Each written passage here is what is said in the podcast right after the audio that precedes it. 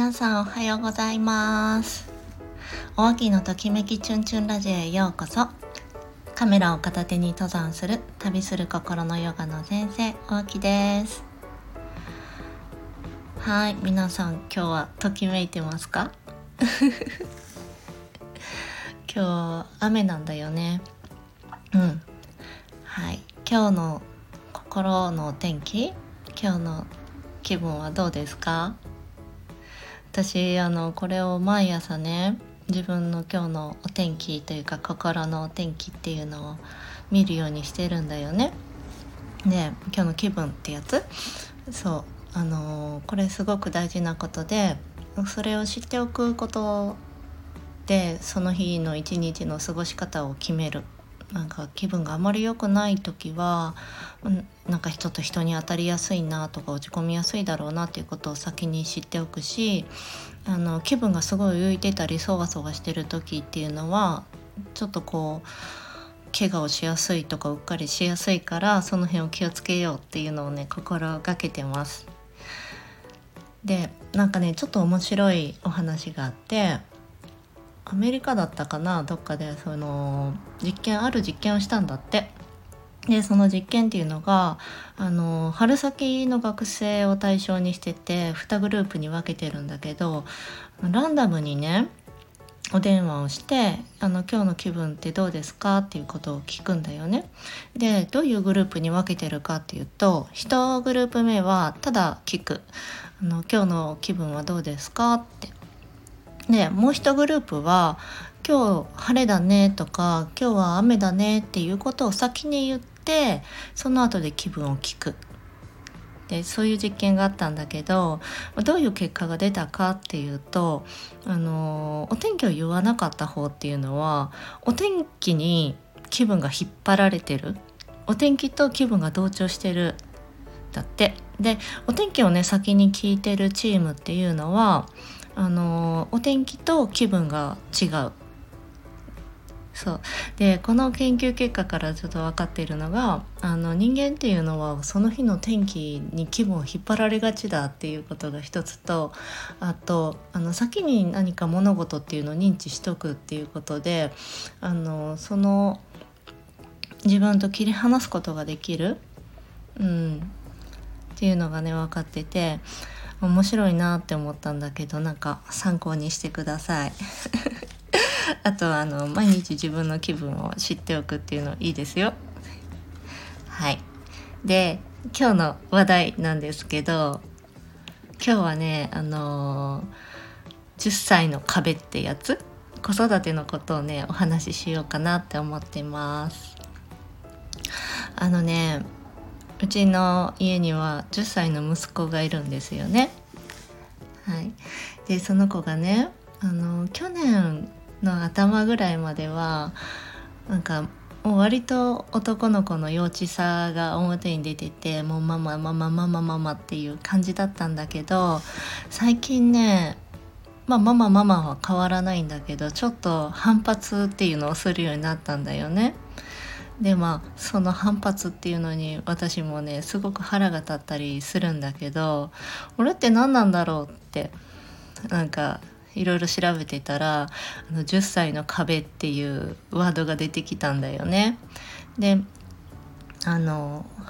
よく聞くじゃない？1歳1歳だったっけ？2歳か3歳か分かんないけど壁っていうやつ。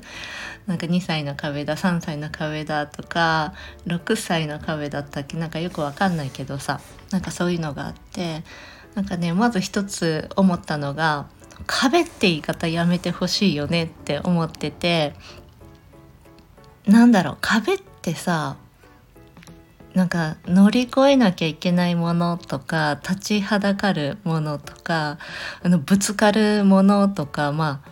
そういうイメージがまあ私の中にはあるんだよね。で皆さんどうかわからないけどなんかまだ経験したことないことに対して壁っていうワードがついてるとなんかそれがすごく大きなものに見えてきたりとか困難なものに見えてくるだよね。だからすごく構えちゃったりとかそれに対して恐れを抱いたりとかすると思うんだよね。でなんかそうそうやって書かれてはいるけどまあ要するにさ思春期に移行するための揺らぎというかこうさホルモンバランスが変わっていったりとかして彼らの中でもどうしようもないこう成長過程のイライラとか揺らぎだったりするんだと思うんだよね。もちろん私にもあっただろうしもう皆さんにもそういう時期っていうのがきっとあってなんかこう反発したかったりとかどうしようもなくイライラしちゃったりとかうんなんかなんでこんなこと言ってたんだろうって今ね思えば思うことをこう親にぶつけたりしてたと思うんだよね。だからまあそれをわざわざまあ壁みたいな大きな困難と書かなくてもまあこれはただの揺らぎだなといつか過ぎ去っていくものだなっていうふうにまあ見れるのがいいなと思ってる。そうでもまあただその中でさまあ受けた方っていうかイライラするじゃない？私たちはね。でどうしてもその場で言葉がパンって飛んできたりとかその時の空気で感情を揺さぶられるっていうのは、まあ、どうしようもないことだよね何年生きてても。であの、私が気をつけてるその3つのことっていうのがあるんだけどそのことをねお話ししようかなと思っててあのね一つはねあのちゃんと感情を伝えるっていうことであの何かひどいことを言われたりとか何かひどい態度を取られたり、まあ、理不尽なことを相手が言ってきた時にあの顔とか態度で示すんじゃなくてなんか一旦間を置いて私今どう思ってるかなとかどんな気持ちかなっていうのを考えてみるんだよね。でああのそれ言われると私あの悲しいんだとか今そういうことを伝えてきたけどそのことについて私すごくなんかイライラしてるとか腹が立つんだとか怒ってるんだっていうのをちゃんと言葉で伝えるようにしててそれはなぜかっていうとあの察しろっていうのってないなって思ってて。あの相手の感情とかって分かんないじゃない。なんか悲しい顔してても怒ってるかもしれないし怒ってる顔をしてるように見えても悲しいのかもしれないしもしかしたらただねお腹が痛いだけかもしれない、ね、分かんない。そうだからあの、まあ、その言葉を言われることによって私に何が起こったのかっていうのはちゃんと伝えることにしてます。悲しいんだとか胸が痛いんだとかっていう。でまあそれでなんでそれに2つ目なんだけどそれを言ったことによって何かが起こるっていうことを期待しない。だから私が悲しいって言ったからって彼がその行動をやめるとかうん。また同じことをしない。だって悲しいって言ったのに悲しいって分かっててやるの？みたいな話になるんだけど、うん、やめるっていうことをねあの期待しないですね。あの期待するとどうしてもなんだろう思い通りにならなかったってことに怒りが湧いてくるんだよね。伝えたのに聞いてくれなかったとか伝えたのに分かってくれなかったっていう怒りとか悲しみが湧いてきてなんかそれ二次災害になっちゃうから期待しないただ伝える。なんか私悲しい。か嫌だったとかいうことを伝えるようにしてます。はい、でなんかね3つ目はあのそれをした後で自分の行動をどう選ぶかっていうのをちゃんと自分で決めるんですね。で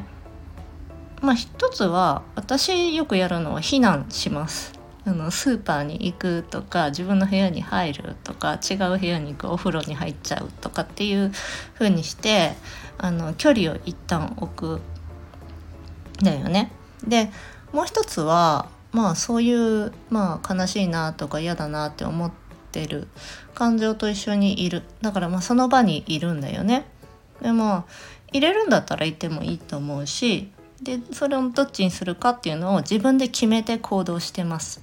はい、でえっとただねあのどっちの行動をするにしてもなんか分からせてやろうとか分かってほしいとか相手を正そうっていうなんかコントロールの気持ちを持ってると余計にその場っていうのが悪くなるからそれは持たないずにただいる。うん、な。うん、で、まあ、避難するっていうとさなんかほったらかすみたいなイメージがあるんだけどそうじゃなくてやっぱなんかこう親も傷つくわけだし嫌だなってイライラとかなんかこれ以上怒りを膨らませたくないなとか心を揺らがせたくないなっていうのがあると思うんだよね。でその日の心のスペースにもよるし、うん、その日の状況にもよってくるからそれをねちゃんとこうケアする自分に今必要なものは何かなとか今自分に必要な行動っていうのは何かなっていうのを選んで自分にベストなことをするっていうの必要だよね。でそれによってやっぱなんかちょっと気分が落ち着いたりしてまたうまく関係を作っていけたりするかなと思ってます。何よりもねなんかご機嫌でいることが大事だよね。でそのご機嫌っていうのをね自分でちゃんと自分がどうやったらご機嫌でいれるかっていうのをね